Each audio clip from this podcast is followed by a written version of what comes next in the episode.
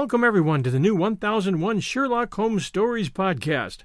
Here you'll find a collection of Sherlock Holmes adventures as well as the best of Sir Arthur Conan Doyle's stories. Some from our archives at 1001 Classic Short Stories and 1001 Stories for the Road, and some newly produced, all here for your entertainment. Here we are, Andreas. Drink this. I do not know why you should make this fuss over me, Dr. Watson. Anyone would think that I am seriously ill. Oh, well, you're not. But you might be if you don't take care of yourself. You're not a young man, you know. And after a life such as you've had, well, it's a wonder you're in such good shape. Yeah, it tastes bad. Ah, but you are right. That at least I, Andreas Paulus Juno, have lived. Look, look at my pictures, the photographs, Greece, Spain, Italy. Ah, yes, Italy, the most beautiful. If only my Maria were alive. she would be really looking after me. But thank you, Dr. Watson. There's really no need to concern yourself anymore. Good day.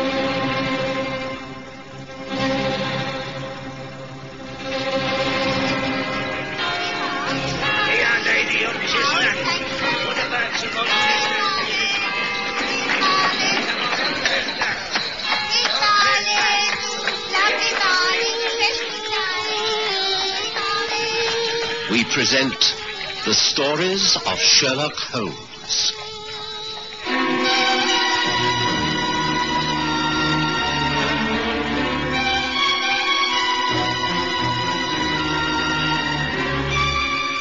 The Italian Intrigue.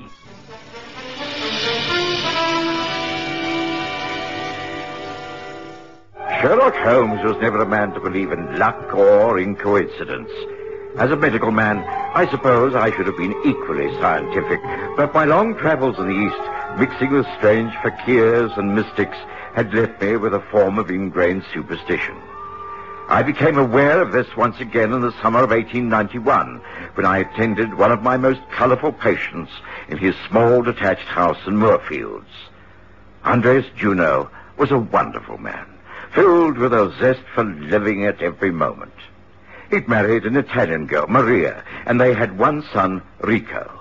They were supremely happy. Later, tragedy had struck.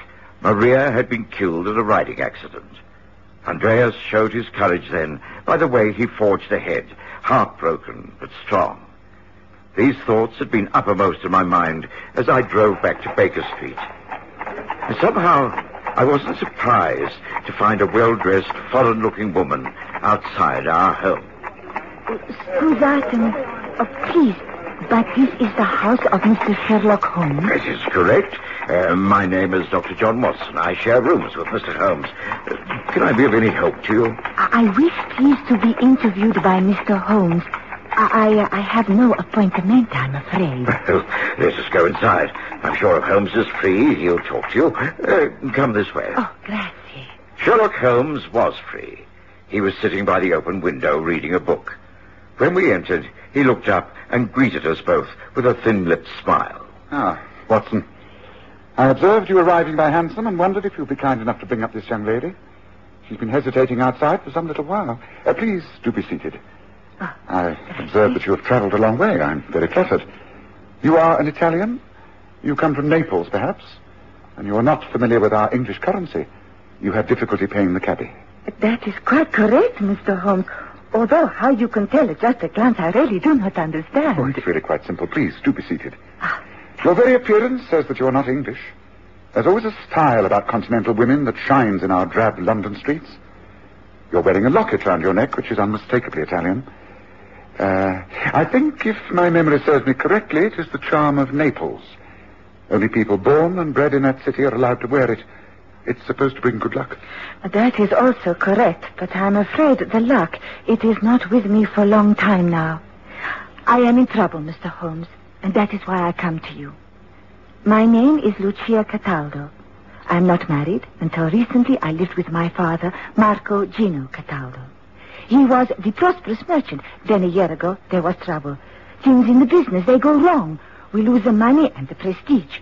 My father, he suddenly sells most that we own, and, and then he disappears. I do not know where he is. Friends, relatives, they do not know. I, I must find out what has happened. Well, if I can help you, you may be sure that I shall, Signorina. But uh, tell me what brings you to England. I hear uh, from a friend of the friend that Papa, he took the boat from France across the channel. That was some months ago. I have little money, but I come to try and find him. But London, it is so big. I don't know how to start. Well, of course, there is your own embassy. Oh, that I have tried. They do not know of him. He does not report to them. And you have already tried to reach him through the agony columns of both the Morning and Evening Standard? You, you know that? How? Ah, I study these columns. Recently there was an appeal for Signor Cataldo to reply to an urgent appeal. Uh, the moment you mentioned your name, I knew it must be the same family. So, so what can I do? I must find Papa. Well, of course, I shall make all the inquiries I can. Uh, tell me, you have no names or addresses of any of your father's friends in London? No, not as far as I know. He has no friends here. All the time we lived in Naples, th- th- th- there was never an English visitor in our home. The only time Papa spoke English was to a Greek friend. English to a Greek friend, but how odd. Uh, Do you recall the friend's name? Oh, it was many years ago. The man, he married a girl from my village and he became friendly. I, I cannot recall the name. It was, oh, I don't know. My friend's name was Maria Goldini. Maria. Maria Goldini. She married this man who was much older than herself. Well, it, it could have been Juno. Could it be Andreas Paulus Juno? Oh, Uno momento. You, you know, Dr. Watson, I think that was it. I, I cannot be certain. Oh, it's so many years ago, but it might have been. well, come now, Watson. What magic trick are you about to perform now? An Italian rabbit out of a hat? No, uh, Not exactly, but by the wildest coincidence, I've just returned from administering to a patient. He's an elderly Greek gentleman, Andrea Paulo Juno. He married this Italian girl when he was middle-aged. I have a strong feeling that it must be the same man. Oh, well, now, that is something to go on. Dr. Watson, even if this does not lead us to Papa, if this is the same man, then please, can you not take me to him? I should greatly like to meet him again. Of course I will. Andreas is not desperately ill, but I can always find an excuse to call in upon him. I shall be busy with other patients for the rest of the day, but uh, tomorrow morning, perhaps. Oh, grazie. That I can agree to. Uh, good. Now, where are you staying at the moment? In the Garibaldi Hotel in Albion Street. Marble Arch. It's quite convenient. Uh, shall I pick you up there at, say, uh, at 9 o'clock tomorrow morning? Oh, that will be most convenient. Oh, thank you very much. I will take up no more time, Mr. Holmes, but I do hope that we shall meet again soon. I do most sincerely hope that we find your father. Good day to you, Signorina Cataldo. Oh, I saw Lucia Cataldo downstairs and into a hansom cab. When I returned, Holmes was seated at his desk, one of his innumerable research folios open in front of him. I do not seem to find what I'm looking for, Watson. Well, uh, might I ask what it is? The name Cataldo, it has a definite ring about it. I thought when I saw the agony columns the other day that it was to do with a criminal element associated with Palermo in Sicily. The treacherous organization known as the Mafia. You're not suggesting that Lucia Cataldo's family are criminals, are you, Holmes? I didn't say that, but ask yourself one thing, Watson. Why has this man uprooted from Naples and come to England? And without explaining the reason to his only daughter. It's the act of a desperate man. A man afraid for his life. You mean he's been hounded out of his own country and is hiding over here? He doesn't want to acknowledge the fact, not even to his own daughter. Yes, exactly. You might even think the advertisements appealing to him in the newspapers are a trick to get him to reveal his whereabouts. I see, and I don't fancy our chances of tracing him. Oh, I wouldn't be as pessimistic as that.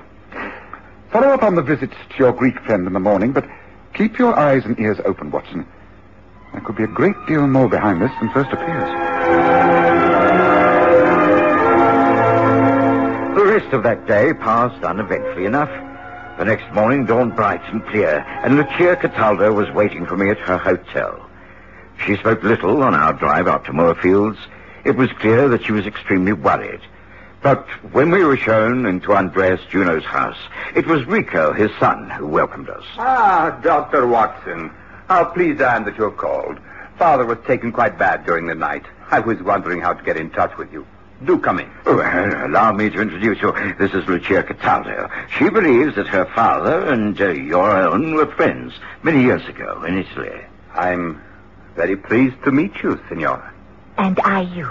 It was lucky that I called here yesterday afternoon. As you know, my job takes me all over the country, Doctor. I am rarely home more than a few nights every month. Will you please follow me? Well, uh, what appears to be wrong with your father, Rico? Oh, he has the pains in the chest and can't breathe very well. I gave him some of the medicine you left yesterday, but he didn't sleep at all. If I didn't know him better, I would think he was imagining it all. He seems to be worried about something, quite unlike him. In here. Dr. Watson to see you, Father. And also a friend from Italy. Italy? a friend from Italy? I am Lucia Cataldo. I wondered if you were the friend who used to visit my father, Marco, in Napoli. Uh, Lucia. Oh, oh I, I, cannot pretend. Oh, si, si. Oh, but what are you doing here? I uh, think before you start to explain, Senora, I must attend to this gentleman. Uh, would you mind? Uh, Rico, please, now that the Senora knows your old friends, won't you take care of her until I've examined your father? Uh, no, no need. Uh, I'm all right. You are not all right. You're clearly in great distress. I must take your temperature and listen to that chest of yours. Do as the doctor says, Father. Come, Lucia. I may call you that, Meta. Come. Come this way. Now, let's get one thing clear. If I have any more of this nonsense, I shall have you removed to a hospital. You won't like that, so you'd better do exactly as you're told. Now, open your mouth and don't talk. I gave Andreas another thorough examination. His condition was much the same as it had been the day before. I could detect no marked deterioration. All I could do was leave more medications and order him to take a complete rest. Then I allowed Lucia Cataldo back into the room and left them together. So you see, Signor Juno, I must find my father. I must know what all this means. You are the only person I know in England who may have heard from him. Di prego, have you seen him? Has he been in touch with you? Tell me. My, my dear, my my heart it bleeds for you, but from the little I know, I can only advise one thing: go back to your own country, cease this search for your papa. It is a hard thing for me to say, but if you stay here, continue to ask the questions, you will only make things far worse. Go, go, while there's a chance. Go, leave now. Leave me and this house and never come back. Understand? Never.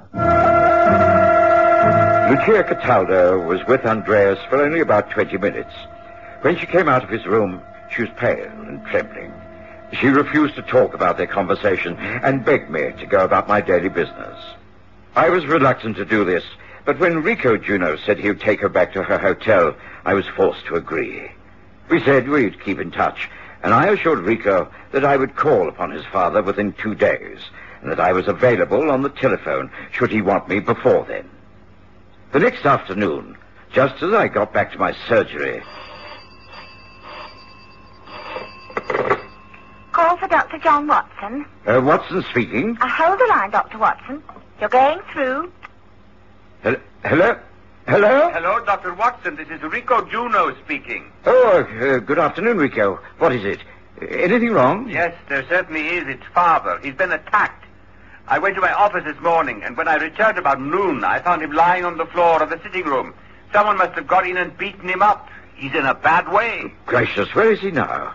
In the Moorfields General Hospital. They say he'll be all right, but it's very worrying. Oh, I'll uh, get over there as soon as I can, Rico. Thank you for letting me know. Now try not to worry, and I'll be in touch with you later. Thank you. Goodbye. Goodbye.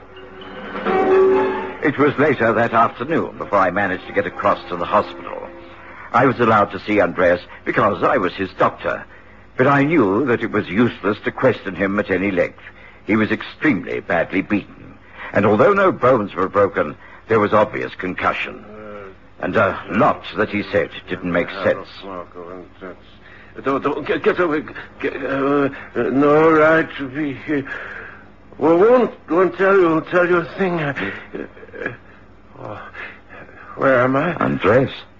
Andreas? This is Watson. Ah. Can you understand me? Now, I am here. You be all right. Just try to lie quiet. Uh, Dr. Watson, uh, yes, yes. Uh, not made a very good job of this, have I? You've been attacked. Can you tell me how it happened? They, broke in. Two men. I, I don't know them. Uh, they they asked questions. I didn't understand. I told them to get away. Get away. No right in here. Won't tell you. Never heard of the man. No one here called Marco. It was clearly a waste of time to stay further. Uh, I had a talk to the doctors and nursing staff and left knowing that Andreas was in good hands. I tried to concentrate upon my work for the rest of that day, but I couldn't get my mind away from what had happened. Holmes was out when I got home. He came in later for supper, and I explained as best I could what had happened. It seems very clear that things are moving to a climax, Holmes. I'm sure that it's all connected with the disappearance of Marco Cataldo. It's got to be. Otherwise, why did Andreas keep muttering his name in protest? Yes, that's obvious. Well, I'm afraid the time has come for us to take an active hand in all this, Watson. Although it's getting quite late, I feel we must delay no longer. Well, if you're willing, I think we should call a cab after supper and get over to Moorfields immediately. I presume that this young man, Rico, will be at home? Oh, yes, I think so. They won't allow him into the hospital at this hour. I doubt if his father will have visitors for some days. Well, Holmes, I agree. I should be grateful for your advice. Frankly, the thing's growing upon my mind. It's in a strange sort of way I feel responsible. Well, in that case, let us finish up the remains of the game pie, wash it down with a draught of fine ale, and be on our way. What do you say? Within half an hour, we were in a hansom and clattering our way across London. By the time we got to Moorfields, it was quite dark and the streets were deserted. The lights were on in the downstairs windows. That at least showed us Rico Juno was at home. He received us with delighted surprise. Go. Come in, come in. How nice to see you, Mr. Holmes. I take it that Dr. Watson has told you of our latest trouble. Yes, I'm very sorry. Perhaps if I'd taken a more active hand earlier, I might have been able to pre- prevent this. However, we must deal with things one at a time. You say that you rarely spend much time in this house? No, I feel a little guilty about it, but I travel a great deal in my job, all up and down the country.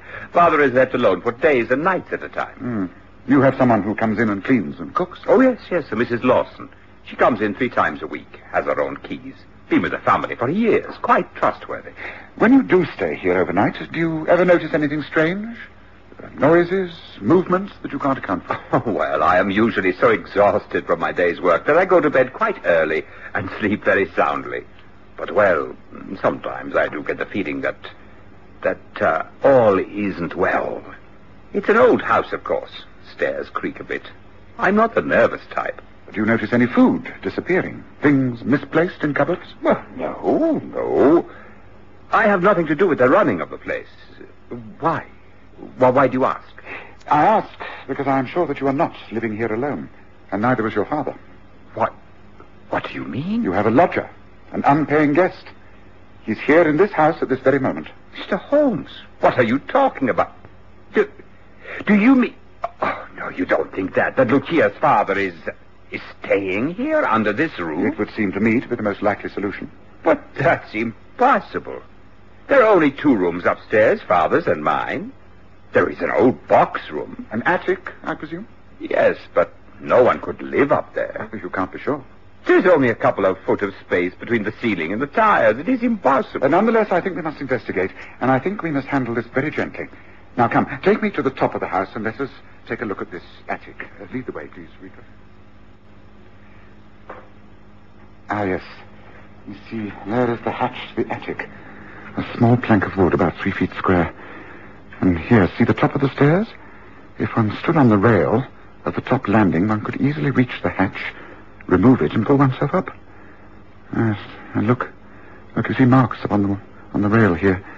Yes, that is exactly what has happened. Now, give me a hand, Watson. I'm going up. But this is ridiculous. There is nothing up there.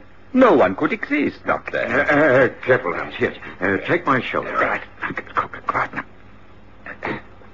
Now. The light, please. The lamp. Hand it up. Here. Ah, good.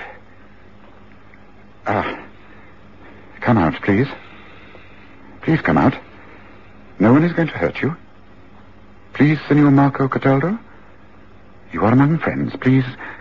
Now take my hand. Let me help you down, please. I, I cannot. I, I cannot. Yes, yes, you can. You, you can come along now. You can do it. Come along now. That's it. Gently now, gently. Careful now, legs. What happened next was one of the most bizarre sights I can ever remember seeing. From the small aperture came the emaciated legs of a tiny, filthy, frail creature who hardly resembled a human being. His staring eyes were wild with fear. He was shaking with ague. A man hardly in his right mind. Holmes handled him like a child. Soon we were back downstairs. Drinks were poured, and Marco Cataldo was persuaded to sip a small brandy. Gradually, we managed to get some sensible words out of him. I, I had to hide there. It was the only place I could find. Uh, Andreas, he did not know. I, I came here. The cleaning woman, she, she let me in. I, I, I pretended to go, not, not to wait. I said goodbye, closed the front door loudly, and crept back up there till I, I found place to, to, to hide.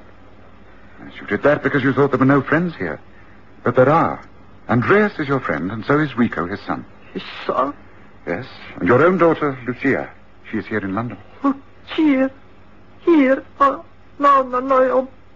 Oh, Lucia. Now, now listen to me. I am Sherlock Holmes, Uh, this is Dr. Watson. I have great influence with the British police. I can guarantee your protection.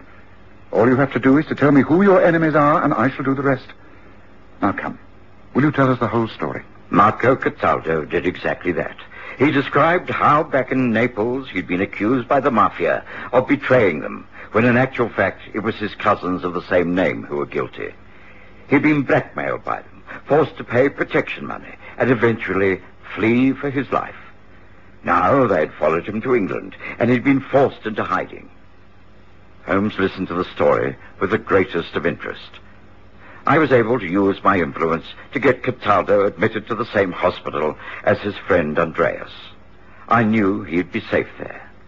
The following morning, Holmes announced over breakfast. If you go to read the agony column of the Morning Standard, Watson, you'll see that Marco Cataldo has come out into the open. He's appealed to his daughter to call upon him at a certain address in Elm Park. He even stated the time, 8.30 this evening. Gracious, Holmes, how extraordinary is it? Why? Well, I hope so. It's the apartment of Inspector Gregson of the Yard. Yes, I think our mafia friends will be unable to resist this invitation. Young Rico Juno is going to help by impersonating Marco. Shall we also attend? It'd be rather gratifying to be in at the kill, as it were. And so it was arranged. There were several of us concealed in Gregson's flat that evening. The front door was conveniently left unlatched. The light was dimmed. Rico Juno, conveniently slumped in a chair by the fire, could have been mistaken for anyone. There was not long to wait. Leave all this to me. This time we shall not fail. See, see, it must be over and finished. There, there by the fire. It is him. so, Marco, you think you're kind of scared, eh? No, not our vengeance. This time you die before you can tell the truth. You die swiftly with the knife in your throat. It was all over in a matter of minutes. The two would-be assassins were arrested and led away. Much later, Lucia was reconciled to her father, who made plans to immigrate to America, taking her with him. But this plan did not materialize, because... I shall not be leaving London after all, Father. Rico and I are in love. He has asked me to marry him, and I have accepted. Oh, sono così felice. I am so happy. And, as Holmes remarked, Well, at least the Italian intrigue had a happy ending. Not all our cases do, do they, Watson?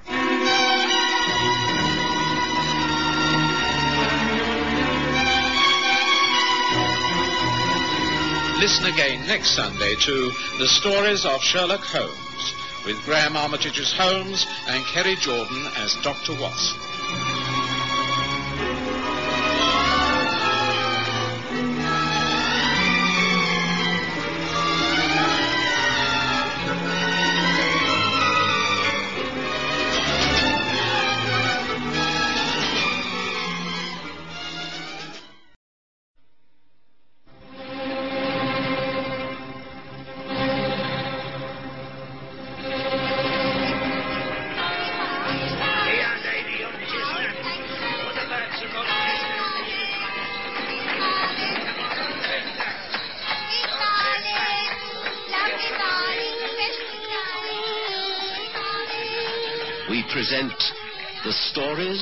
Sherlock Holmes.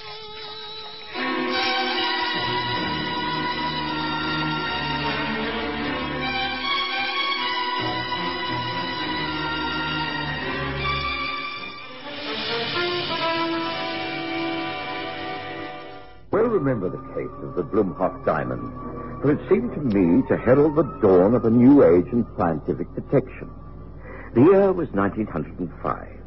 Already, there were quite a few flashy modern motor cars chugging their way through the London streets. We had a telephone installed at Baker Street, and most police stations were able to get in touch with us. The homes of the wealthy were discarding gaslight and adapting quickly to Swan and Edison's electrical systems. Sherlock Holmes was, of course, intensely interested by all these changes. He adapted amazingly swiftly to the advantages they lent to his skills and was continually experimenting with each new scientific invention. On this particular occasion, the day started ordinarily enough. Holmes and I had received dozens of telegrams asking for immediate help, so we thought nothing of taking an early train to Richmond. I hope this proves an interesting journey, Watson. It should do. Well, this man Leacock is a diamond dealer. It seems to indicate a robbery of some kind. I shouldn't be a bit surprised. According to what I've been able to find out by telephone from Scotland Yard, this man, Claude Leacock, is not the ordinary diamond speculator. He's a man who moves quite mysteriously, seeking only the best jewels and the shrewdest of deals. Yes, in other words, a man who courts trouble. It would seem so. Certainly a man to be watched, not necessarily to be taken at his word. But you think this might be a false alarm? It could be. I do not make up my mind about anything until I've been presented with all the facts. But when a man is dealing in diamonds, anything can happen. Don't you agree?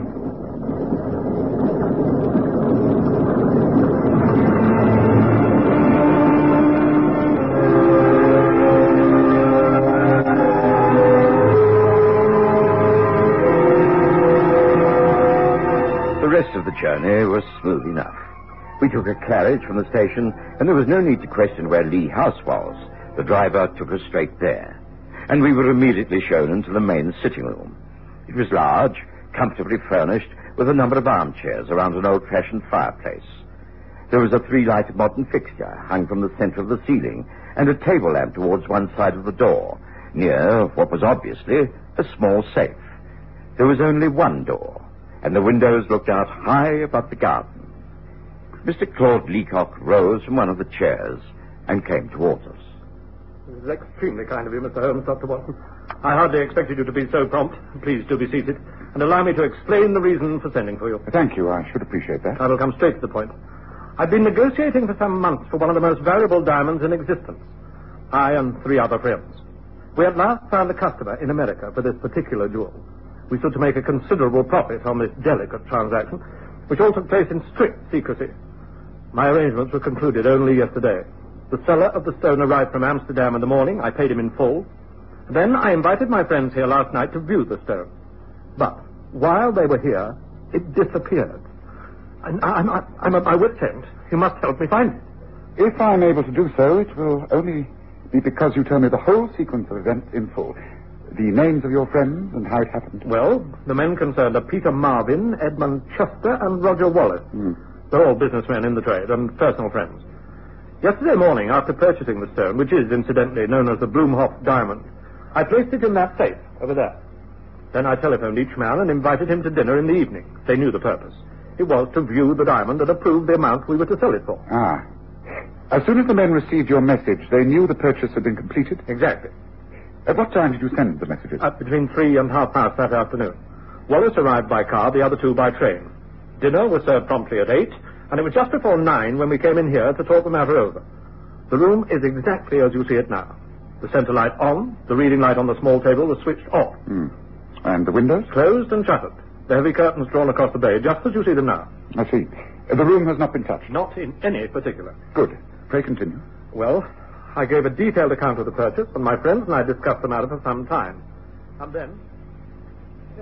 Well, I think that all very satisfactory, don't you? Yes, excellent. I'm glad you approve, gentlemen. Well, uh, come along. Let's see this wonderful Bloemhof diamond. Well, certainly, I have it right here in the safe.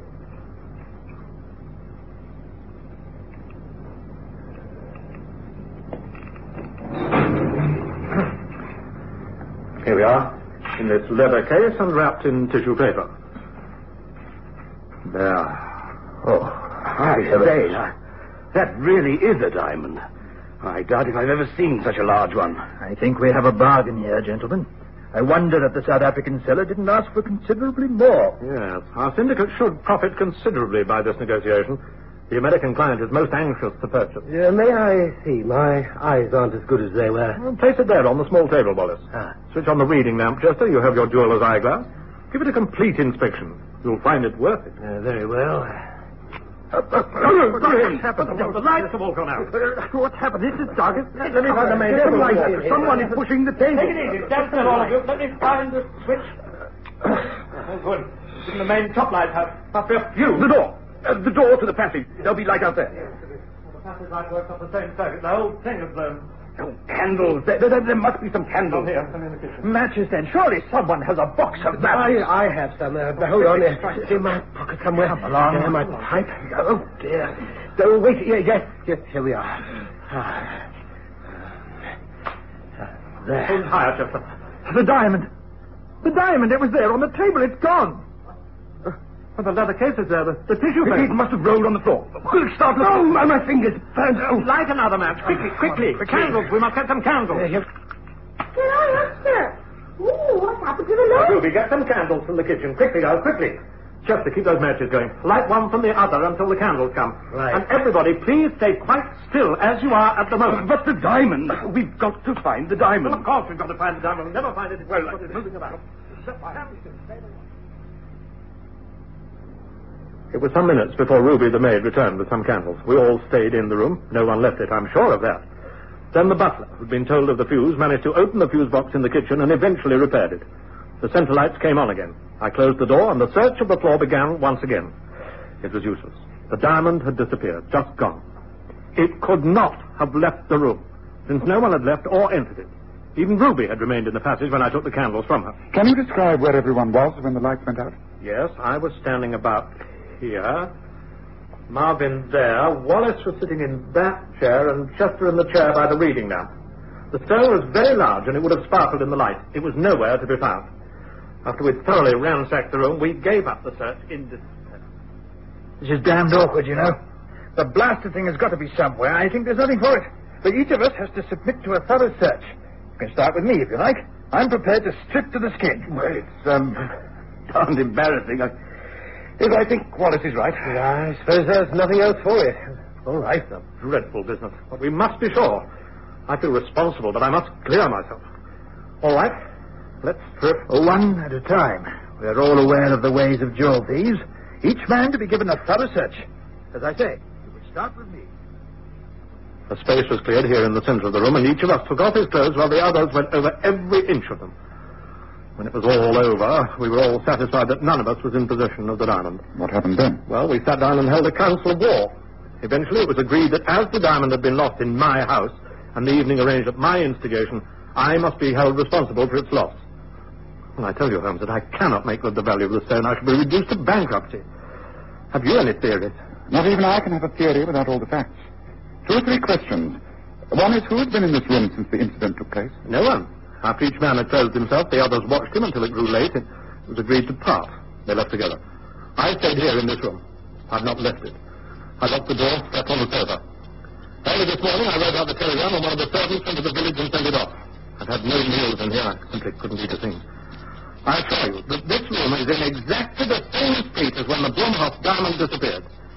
It's my belief it is still in here. Hmm. Well, that could be. On that point, I think you've acted admirably, Leacock. Another question. Are you quite sure that it was at the exact moment the that Chester switched on this reading lamp that the case went into darkness? At that precise moment. And in your search of the room, nothing to find of any interest whatsoever? Nothing. Unless you call a threatening bit in vain. The sound of the table. Even that I've kept is there on the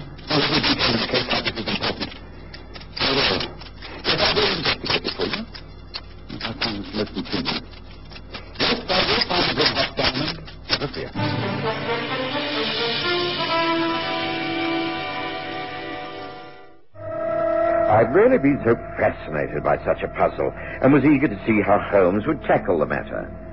To my complete surprise, He sat himself down in one of the easy chairs and simply gazed around.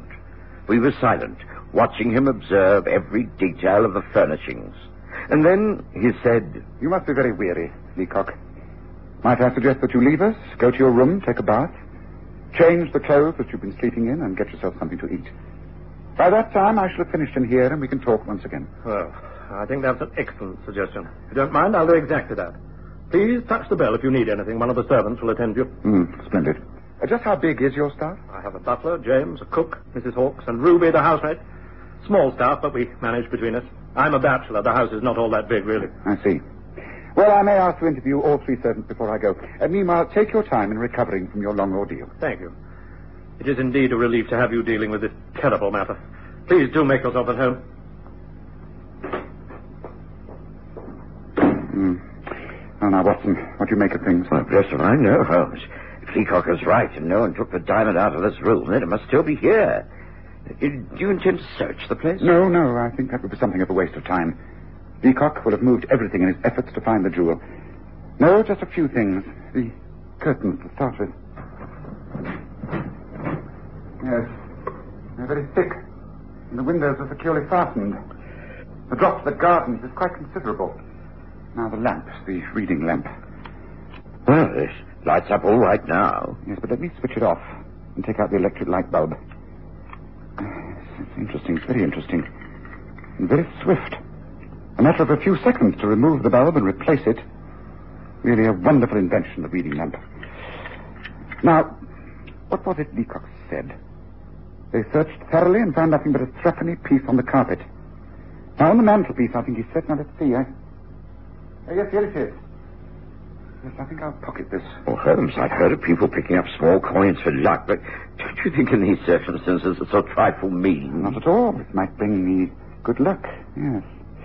I think now, while Leacock is about his ablutions, it'll be a good opportunity to have a word or two with the servants. Shall we find our way to their quarters, Watson?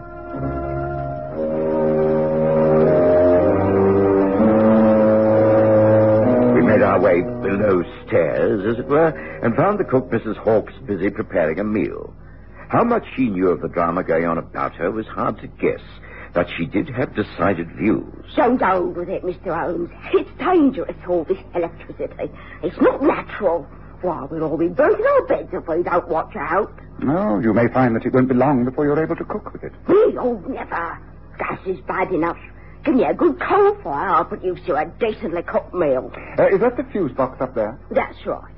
James and I was having a bit of dinner at that table. The leftovers, you understand. Ruby had gone to clear up in the dining room. We was about to get ready to do the washing up when, oh, suddenly, there's a spark from that there box. All the lights go out. I had candles at the wedding, never did trust the electricity. James got up and fiddled about and eventually put bits of wire back in that thing. But it took him time, I can tell you. Gave us all such a fright.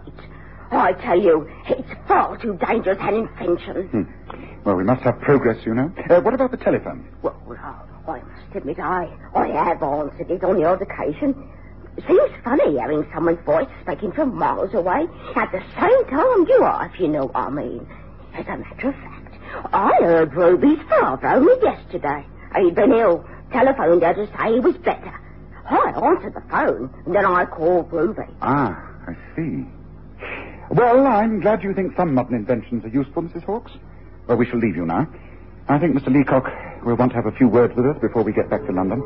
A good day to you. Come, Watson. We waited a short time until Claude Leacock appeared, looking considerably refreshed and eager to know what Holmes had decided. Holmes remained totally non-committal, but gave quite precise directions. Hmm.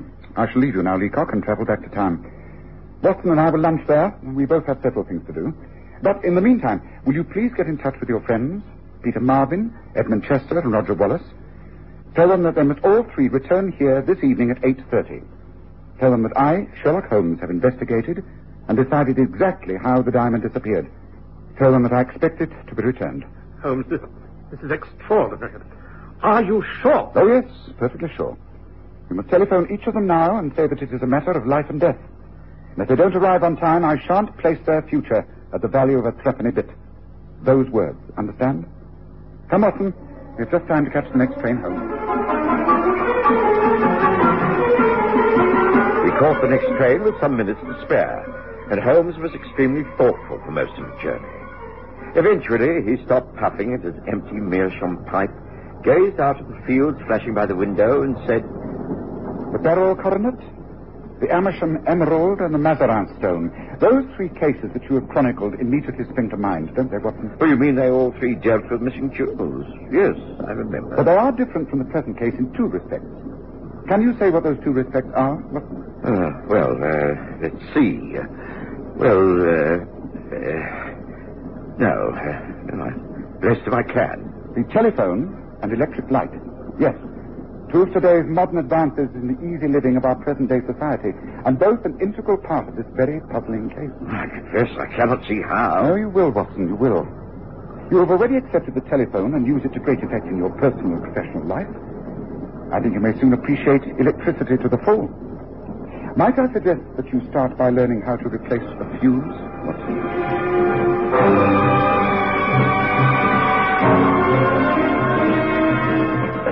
I was glad of the afternoon to devote to my own work, but interested when, in the early evening, Holmes once again asked me to accompany him back to Lee House at Richmond.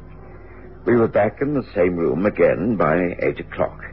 The other guests had arrived, and Claude Leacock introduced us both.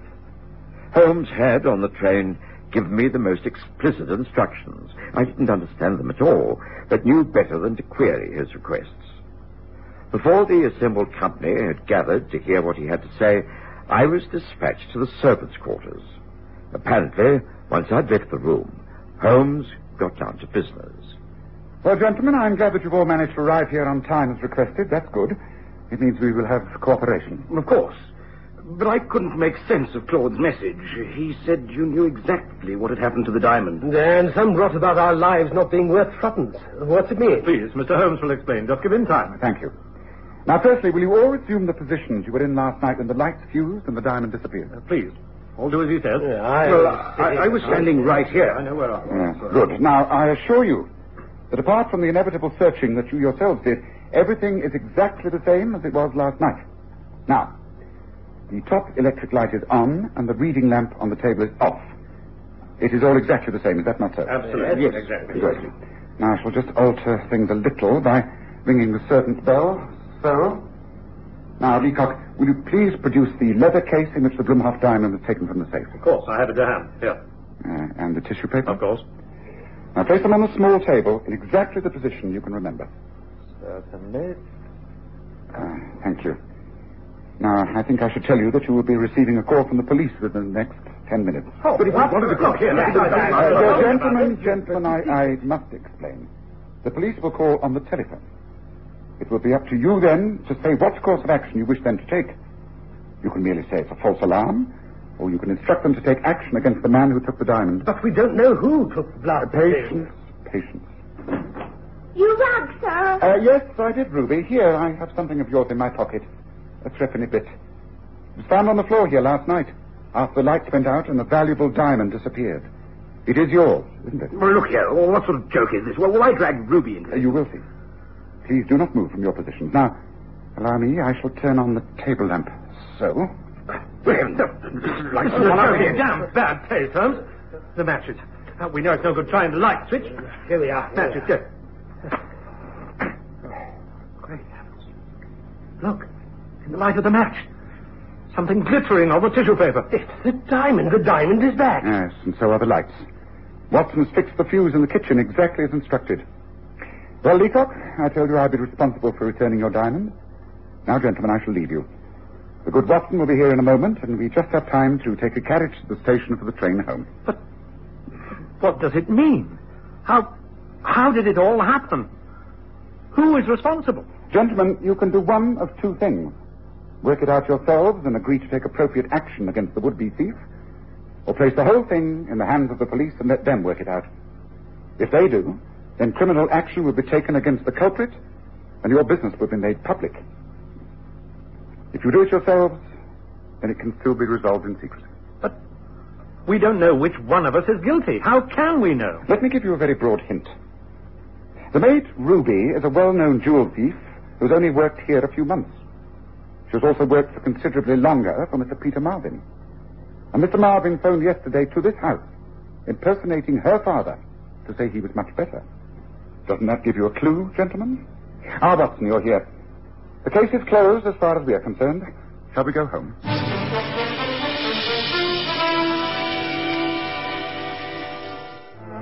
I was as baffled as I usually am when Holmes solves an intricate case. I knew he wouldn't tell me all about it until he was ready, and this came after we were safely settled in an otherwise empty compartment on the London-bound train. You see, it was all a childishly simple trick. The whole success of the theft depended upon the lights going out at exactly the right time. Fuses do not blow without some reason. In this case, a threepenny piece inserted under the bulb of a lamp was a piece of metal bridging the contacts and causing the electrical short circuit. I noticed the small stain on the coin in question. Yes, but who put it there? Ruby the maid, while they were having dinner. She hid behind the heavy curtains near the lamp. When the lights went out, she swiftly stepped forward, removed the bulb, tipped out the coin, replaced the bulb, and taking the diamond, slipped from the room. By the time the matches flared, she appeared in the door to inquire what the trouble was. So, she did it all? Mm, not all. He was acting under Marvin's instructions. He worked it all out, and when he knew the game was all set, he rang her on the telephone, pretending to be her father. That meant they would go ahead with the plan. She must have slipped the diamond into Marvin's coat pocket in the hall when she went out to the kitchen. When I gave them all the warning that I knew how it was worked, Marvin decided that he'd better return the diamond, or his life wouldn't be worth the threepenny bit. Yes, but how is it that the lights all fused the second time? Because I put yet another coin in the base of the holder under the bulb. Ah, not so hard up that I can't afford threepence to solve the case, Watson.